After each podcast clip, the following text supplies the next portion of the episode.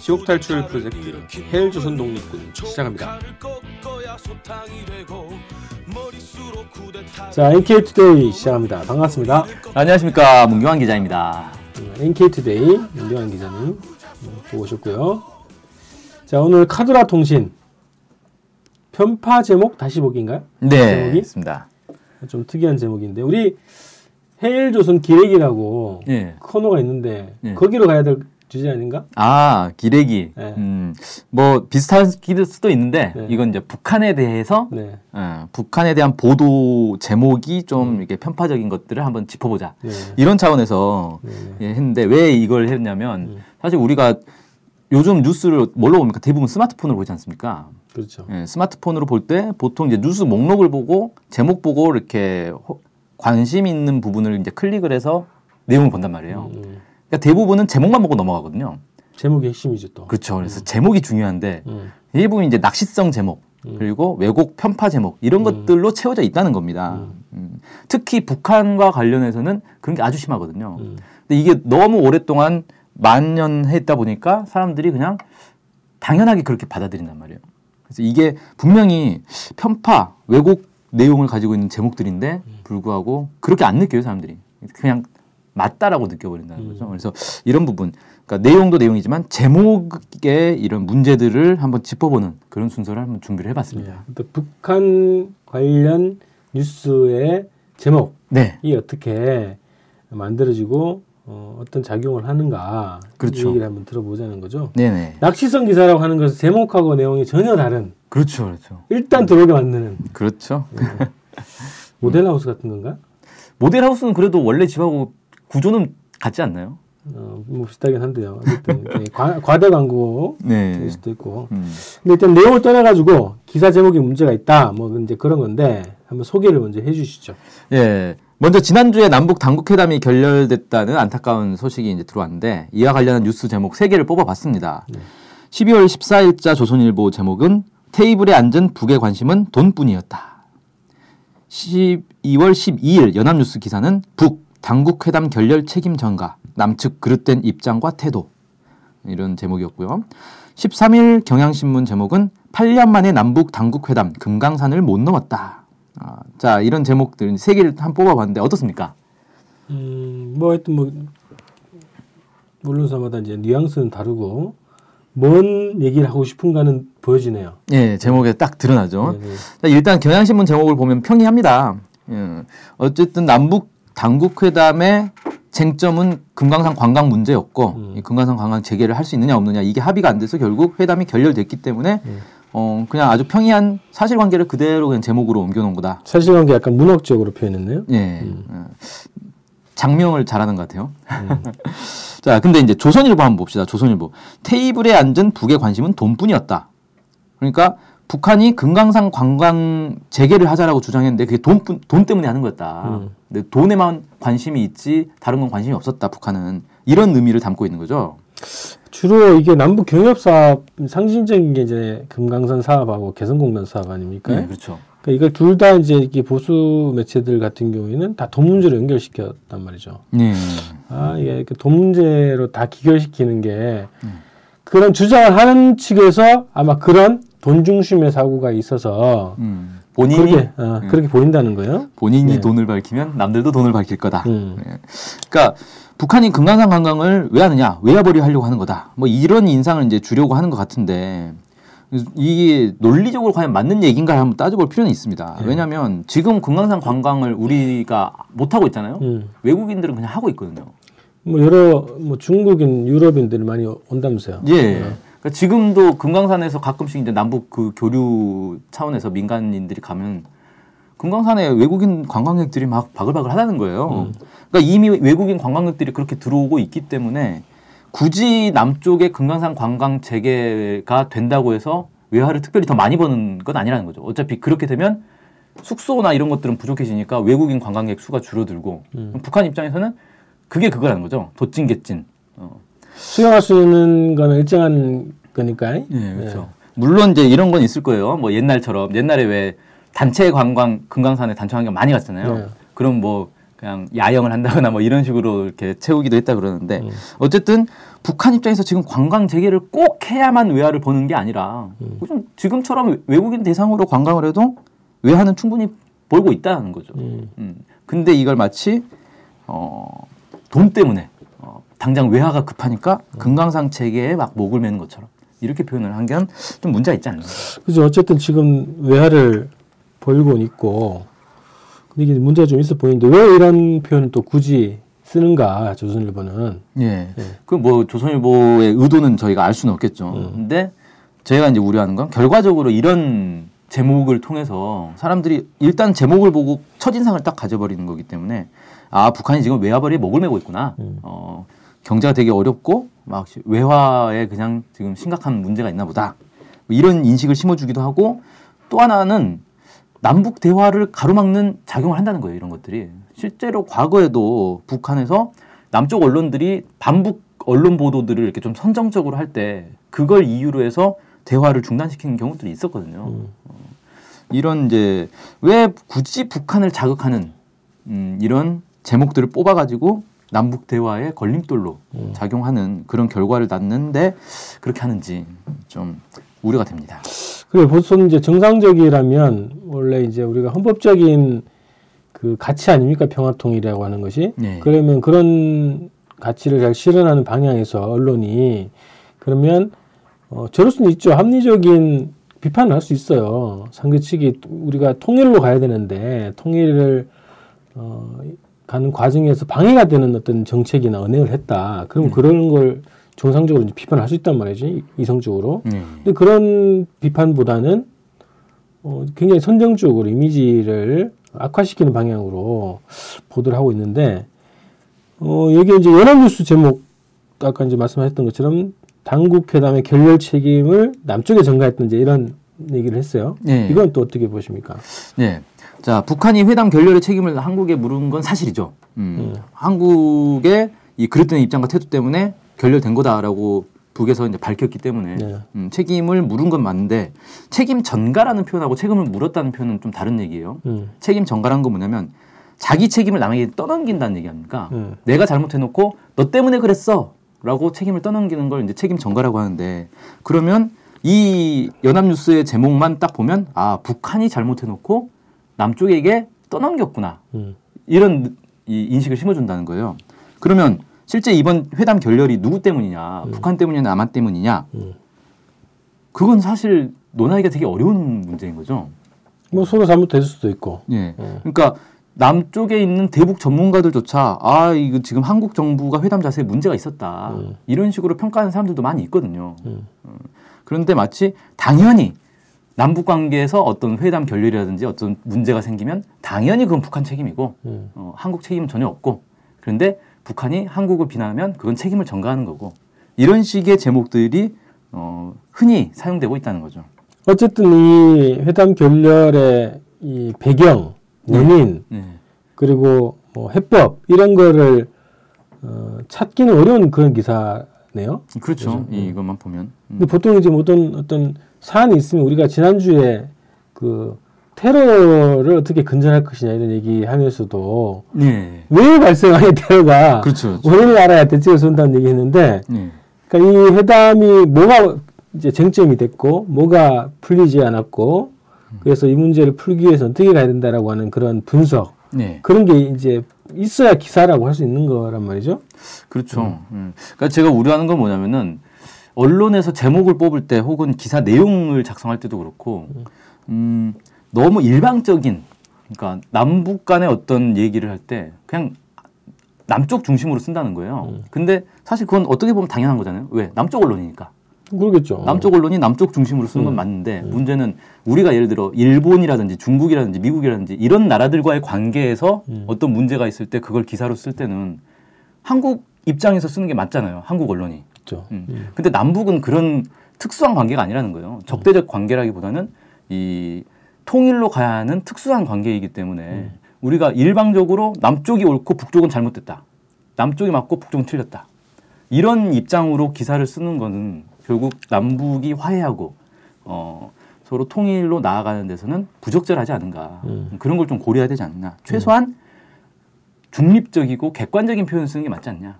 책임 전가라기보다는 네. 책임을 물었다. 음. 이렇게 표현해도 사실 큰 문제는 없는 거 아닙니까? 음, 알려줘야겠네요. 예, 단어 하나가 사실 뉘앙스를 바꾼 음. 건데.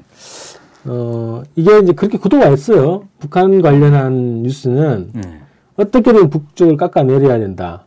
예. 아, 이런 식으로 이거는 객관적이고 기- 어, 기사라고 볼 수는 없는 거죠. 엄격하게 따지면. 예. 그래서 기사에 그리고 언론의 역할로 딱 보면 왜 일어났냐 이런 것을 분석할 줄 아는 그런 언론이 진짜 언론이겠죠. 네, 네. 다른 기사 또 제목이 있나요? 예, 이제 남북 그 당국 회담 말고 이제 몇 가지 좀 꼽아봤는데, 자, 12월 9일 조선일보 기사입니다. 네. 골프장에 피자 가게까지 북 외화벌이의 골몰 이런 제목이 있습니다. 조선일보 다 돈 얘기네요. 그렇죠. 네. 예, 북한이 뭘 하면 다 외화벌이 예, 이렇게 좀 하는데. 벌어야지. 네, 그렇죠. 예. 아니 골프장, 피자 가게 이런 게 이제 외화 획득의 측면 분명히 있다고 봅니다. 왜냐하면 특히 이제 골프장 같은 경우 북한의 골프 인구가 많지 않거든요. 대부분 네, 여행객들을 위한 어, 음, 그렇죠. 해외에서 들어온 여행객들을 위한 거기 때문에 실제로 그 골프장 가보신 분들이 그 얘기 하더라고. 북한 골프장이 정말 좋은 게 기다릴 필요가 없다. 손님이 없어서 가면 바로 칠 수 있다. 네. 음, 그만큼 이제 북한 의 자체에는 골프 인구가 그렇게 많지는 않고 그러니까 어, 외화를 획득하기 위한 측면에서 만든 건 분명히 맞을 수 있습니다. 그런데 이거를 외화벌이라고 표현을 해버리면 어떻게 되느냐? 예를 들어 봅시다. 한국에서 올해 메르스 사태가 매우 심각하지 않았습니까? 아주 큰 이제 상황이 있었는데 이 메르스가 확산이 되니까 해외 여행객들이 이제 해외에서 들어오는 여행객들이 줄어들 관광객 수가 감소할 위험에 딱 처한 거예요. 음, 그때 당국에서 어떤 처방 내놓는지 혹시 기억나십니까? 음. 어, 글쎄요, 뭐죠? 만약에 음. 외국 관광객이 한국에 들어왔다가 메르스에 걸리면 치료비를 주겠다. 음. 이런 대책을 내놨어요. 누- 누구 돈으로? 어, 정부 돈이겠죠. 정부 당국에서 내놓은 발표인데. 어. 그 이걸 보고 야 한국 정부가 외화벌이에 아주 그냥 뭐 냈구만. 예, 외화벌이에. 그렇게 표현을 할 수 있다는 건데 예. 어느 나라나 이건 마찬가지 아닌가요? 네네. 뭐든지 이렇게 관광 사업 아니면 무슨 시설 만들었을 때 아 이걸로 외화도 볼 수 있겠네 어, 이런 생각은 누구나 다 하는 건데 모든 북한에서 하는 이런 것들을 다 외화벌이의 골몰 이런 식으로 표현하면서 마치 하, 돈만 음, 외화만 벌기 위해서 이런 걸 만든다라는 제가 그 고향이 안동이잖아요. 아 고향 예 어, 안동에도 외화벌이에 지금 골몰하고 있어요. 외국인들이 예. 주로 이제 민속촌 같은 데 있잖아요. 한해탈 뭐 이런 거 한옥마을 이런 데를 좋아한다는 거예요. 예. 그래서 그거를 관광 자원 해가지고 많이 홍보를 하거든. 음. 외화벌이에 골몰하고 있는 예. 거지. 그렇게 따지면. 요즘 뭐 지자체들이 다 그렇죠. 그래서 사회책 보면 우리 옛날에 배웠던 사회책 보면 외화 획득 이렇게 얘기했다고 예. 그죠? 예. 무효 잘해가지고 그렇죠. 외화 획득하자 뭐 음. 이런 얘기 있었는데 외화 벌과 외화 획득은 뭔 차이인지 잘 모르겠네. 음, 느낌이 좀 약간 천박하지 않습니까? 외화 벌이 하면은 아, 뭔가 그죠? 예, 외화 획득하면 어. 된- 건전한 경제 관계 정상적인 관계 같고 음. 음. 피자 가게는 근데 외국인들만 가는 건가? 그러니까 골프장 얘기는 제가 아까 말씀드렸는데 음. 피자 가게 같은 경우는 사실 북한 주민들 많이 이용하거든요. 그러니까 해외 관광객 해외 관광객들이 피자 가게에 가가지고 어. 찍은 사진들이 있어요. 예. 자기만 외국인이고 나머지 다 북한 주민들이더라고요. 아니 뭐그 그러니까 어 동원한 사람이라는 주장도 있어요. 그 근데 사실 이제 뭘 우리가 알아야 되냐면 외국인 관광객이 한두 명이 아니거든요. 지금 네. 북한에 들어가는 외국인 관광객이. 예, 예. 그러면 관광객 올 때마다 피자 가게에 동원을 해야 되니까 거의 상주를 시켜야 된단 말이에요. 근데 사진을 딱 찍은 걸 보면은 사람들이 계속 바뀌어요. 그러니까 엑스트라가 많다는 거죠 지금. 네. 아니 그 주장은 네. 그 최근에 음. 보안법 재판에서 예. 그 검찰 측 증인이 예. 하는 주장 중에 하나거든요. 아 어떤 건데요? 평양 가서 이제 사진 음. 찍어서 그 보여준 그 사진에 나오는 주민들은 다 이제 준비된 사람들이라는 아, 거예요. 동원된 동원된 사람들. 관광객 사진 찍기용 예. 어, 엑스트라들을 쫙 예. 곳곳에 배치해 놓고. 그러니까 그런 주장도 이- 지금 음. 백주 내전에서 있다는 거예요. 네. 좀 아 근데 좀 황당한 주장이긴 하네요. 음. 자, 여튼 북의 뭐 현황을 좀 깎아내리려는 이제 의도가 이제 보인다 이런 거죠. 그렇죠. 음. 그러니까 저는 어떻게 생각하냐면은 북한의 현황들이 예전에는 그냥 숨겼단 말이에요. 아, 음. 그래서 최근에 북한이 어떻게 살고 있는지, 북한 사람들 어떻게 사는지를 알기가 어려웠는데 요즘은 사진이나 영상이 워낙 많이 공개되니까 네. 특히 이제 외국 외국인들이 네. 관광을 가서 찍은 영상들이 공개되니까 음. 아 북한에 골프장이 있다, 피자 가게가 있다 이런 걸 이제 더 이상 숨길 수가 없는 거예요. 음. 인정을 해야 되잖아요. 사진 분명히 찍혀 있는데. 그러니까 이제 아 저기는 북한 주민들이 쓰는 데가 아니라 외국인 관광객들을 위해서 만든 거다. 그러니까 북한 주민들의 삶과는 아무 관계가 없는 거다. 음. 이런 식으로 이제 왜곡을 시킨다는 거죠. 음. 음, 이런 식으로 좀 해석을 하고 있는 거 아니냐. 해석이라도 좀 그렇게 해야 그나마 위안이 되니까. 아니 근데 지금 딱 보니까 어, 북의 주민이 이용하는 거는 맞다라고 인정을 해요. 거기까지는. 네. 그런데 고위급. 그렇죠. 뭐, 차선층 이런 사람들은 평양에서만. 네, 그렇지. 또 있습니까? 예, 하나만 더 할게요. 네. 연합뉴스 2 12월 8일 날 어, 있었던 보도인데 북한 미 전략적 인내 정책 비난 완전한 실패작 억지 어, 이런 이제 보도가 있었습니다. 음, 잠깐만요. 이게 미국의 정책, 대북 정책을 비난했다는 뭐 네, 제목 그렇죠. 같은데 네네. 뭐 어떤 게 문제라고 보시는 거예요? 예, 얼핏 보면은 아 그래 북한이 미국의 대북 정책을 비난했다는 걸 어, 그냥 보도한 거구나 제목을 그렇게 지은 거다라고 볼수 있는데 마지막에 보면 억지라는 단어가 나와요. 그러니까 완전한 실패작 이라고 북한이 평가를 했는데 그게 억지라는 거죠. 억지 주장이라는 거죠. 음. 북한이 이런 식의 억지 주장을 하고 있다. 이렇게 아 이게 이제. 칸이 넘어가서 잘 안 보였네. 억지라는 게 예. 붙어 있군요 이 제목에. 네, 예. 마지막 억지인데 그래서 제가 아, 왜 이걸 억지라고 했을까 뭔가 근거가 있지 않겠냐라고 생각하고 이 기사를 들여다봤어요. 음. 네. 기사 내용에는 억지라는 얘기가 전혀 안 나옵니다. 음, 그냥 북한이 이러이런 주장을 했다. 끝. 사실관계를 전했다는 거네요. 예. 음. 그러니까 진짜 하고 싶은 얘기는 제목에 딱 예, 달고. 제목에만 억지다, 어. 억지 주장이다 이런 식으로 달아놓고 내용에는 아무 내용이 없이 그냥 사실관계만 딱 보도를 했다는 거예요. 참 특이하죠. 음. 제목에다 억지로 집어넣군요 이게. 예. 억지를. 근데 보통 우리가 언론사 이제서 보도를 할 때 내가 하고 싶은 얘기가 있어요. 예를 들어서 북한이 저런 주장을 하는데 저건 억지 주장이다라는 얘기를 하고 싶어요. 음. 그러면 어떻게 합니까? 기자가 아 북한이 이런 식의 억지 주장을 했다 이렇게 안 쓰거든요 글을. 그럼 어떻게 써요? 누구 누구 교수에 따르면 아. 어, 이렇게 쓴단 말이에요. 네. 누구 교수는 아 북한의 이런 거는 억지 같습니다라는 평가를 했다. 이런 식으로 한다는 거죠. 그러니까 자기가 하고 싶은 말을 인터뷰를 해가지고 전문가의 말을 빌어서 하는 게 보통이란 말이에요. 네. 근데 북한에 대해서는 그런 식으로 안 하는 거죠.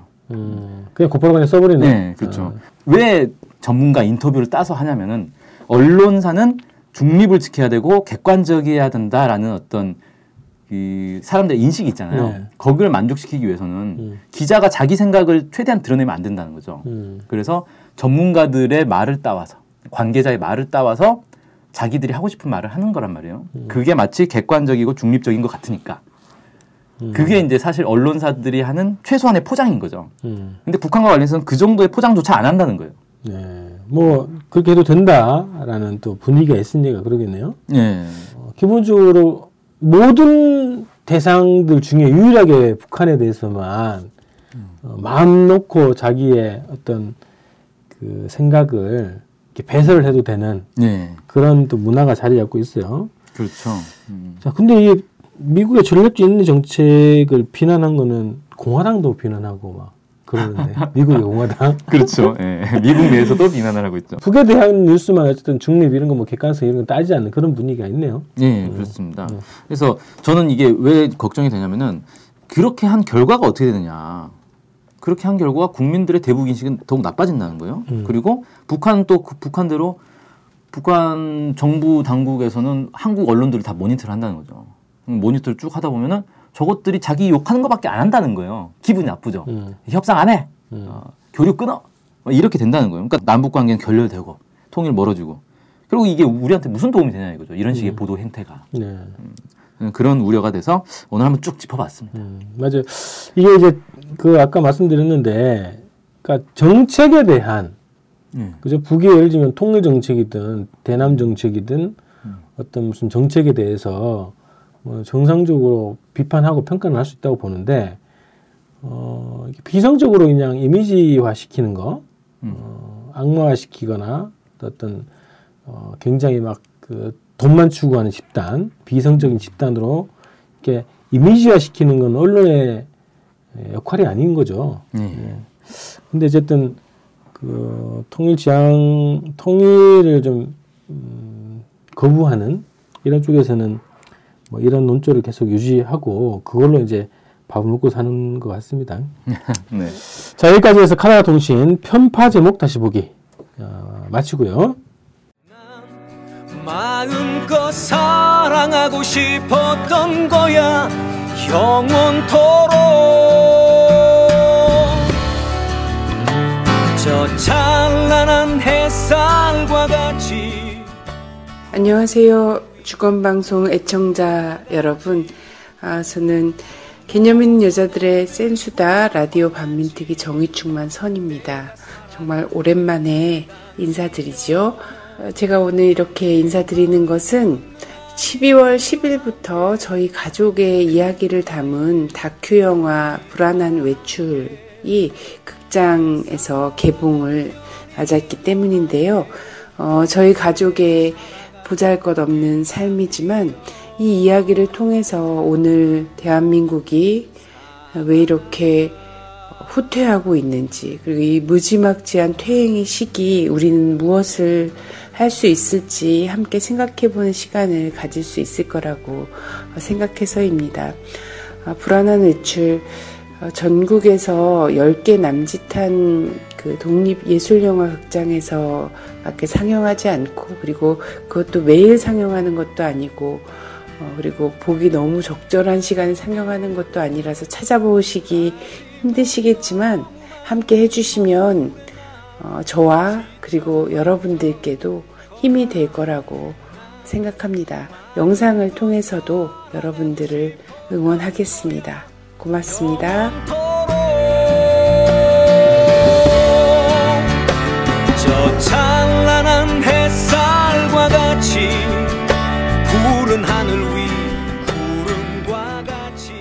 자, 2주의 이슈. 뭔 주제입니까, 이번엔? 네, 북한의 한 피복 공장 기숙사를 소개해 드리려고 합니다. 피복 공장이면 옷 공장이네요. 네, 옷 만드는 데죠. 네, 청계 피복 노조. 네. 네, 이런 어, 것처럼. 근데 뭐가 있습니까, 이 공장에? 아, 공장이 특별한 건 아니고 이 기숙사를 네. 제가 소개를 시켜 드리려고 하는데 그 이유가 뭐냐면은 북한 공장에 기숙사가 사실 많이 있습니다. 음, 특히 이제 미혼 남녀들을 위한 기숙사들이 많이 있는데 결혼하면 이제 뭐 집으로 들어가겠지만 오늘 이제 굳이 이걸 또 소개시켜 드리려고 하는 게 뭐냐면은 황해북도에 있는 공장이다. 네. 그러니까 우리가 흔히 북한의 어떤 이제 시설들, 뭐 발전된 모습들 이런 것들 보여줄 때, 아 북한은 평양만 저러는 거야. 지방은 낙후돼 있어. 이런 얘기 많이 하잖아요. 네. 그래서 지방은 어떤가? 지방에 있는 기숙사, 지방에 있는 공장 기숙사는 시설이 어떤가? 이런 네. 것들을 좀 소개시켜 드리려고 네. 준비를 해봤습니다. 네. 황해북도 피복 공장. 황해북도는 평양 위쪽인가요? 아래쪽이죠. 아래쪽인가요? 네. 황해남도가 더 이제 아래쪽이고. 황해남도, 황해북도, 평안남도, 평안북도구나. 네, 황해북도는 아, 이제 내륙 네네. 쪽이죠. 황해남도가 네네. 이제 바다 네. 쪽이고. 어, 여기 피복 공장에서 어, 어떤 게 있는지 일단 공장 이름이 뭐죠? 여기가? 네. 그 황해북도 경암산에 있는 은하 피복 공장이라고 하고 최근에 이제 기숙사를 새로 지었습니다. 네.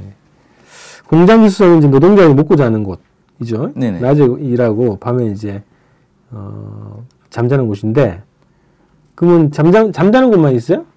어, 기숙사가 네. 기본은 이제 잠자는 곳이죠. 네. 근데 문제는 공장 안에 기숙사도 있고 공장도 있으니까 그냥 같은 구역 안에서 계속 왔다 갔다 하는 거잖아요. 다람쥐 쳇바퀴 돌듯이 네, 사람들이 얼마나 답답하겠습니까? 답답하겠네. 어. 직장 바로 옆에 집이 있다고 생각해 보십시오. 네. 아니면 직장 위층이 우리 집이다.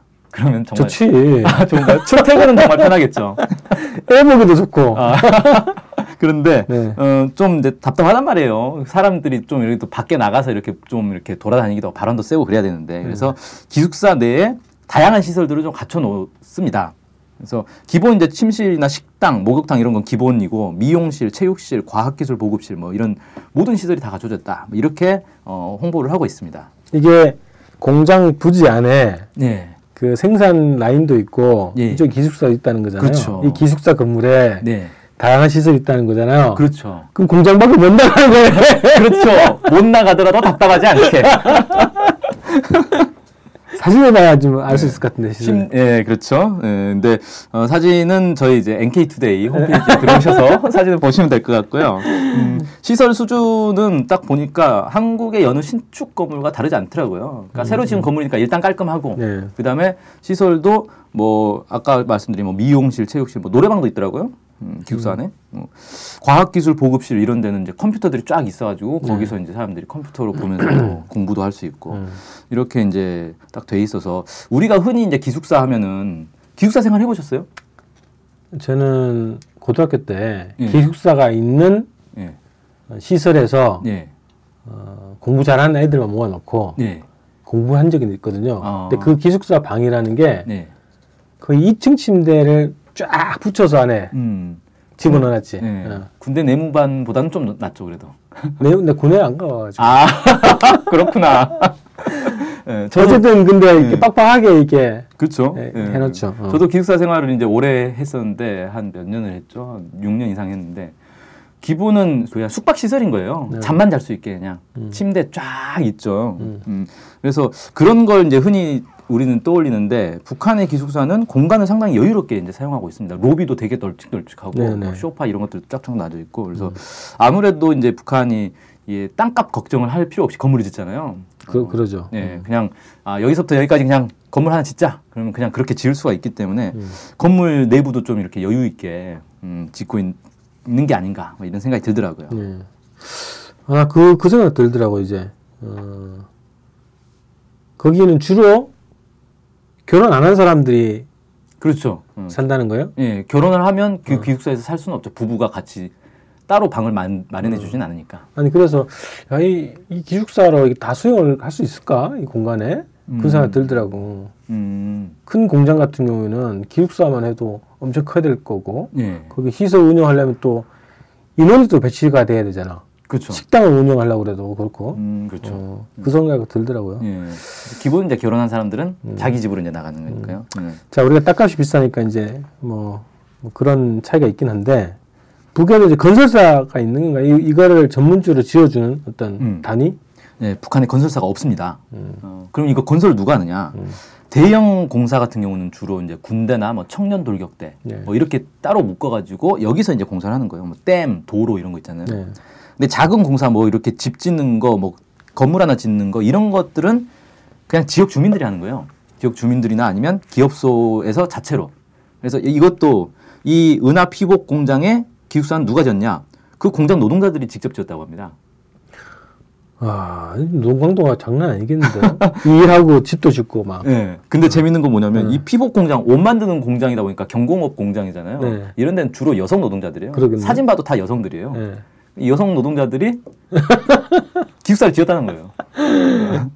아니, 자기가 살 곳이라 뭐 좀 남다를 수도 있겠는데, 그렇죠. 음. 어, 이게 그 정도 시설 뭐 다 들어가 있을 거 아니에요. 가구도 들어가 있고, 예, 침대 뭐 이런 거다 네, 이런 편의시설까지 다 있으려면 이해가 안 되는데 어떻게 하지 그거를?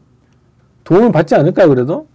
아 음. 그런 자재나 이런 것들은 당연히 이제 음. 그 기업소에서 해결을 하죠. 네. 기업소에서 해결할 때 어, 우리처럼 이제 정부나 지자체에 신청 요구를 하는 게 있죠. 음. 아, 우리가 지금 사람들이 이를 한데 기숙사를 지어야겠다. 음. 뭐 집을 짓든지 기숙사를 짓든지 해야 된다. 음.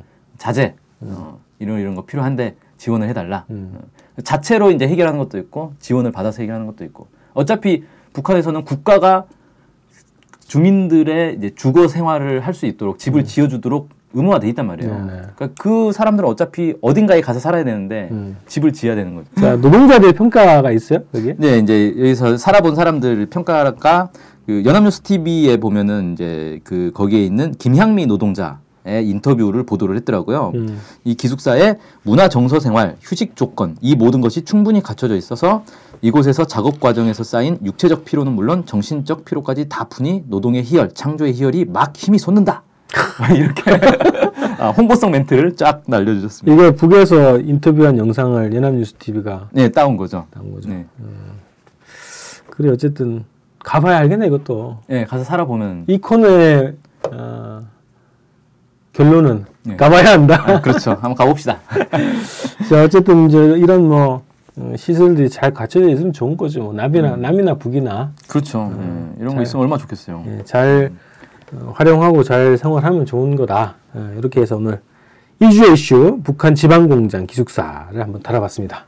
네, 감사합니다. 다음 주에 뵙겠습니다.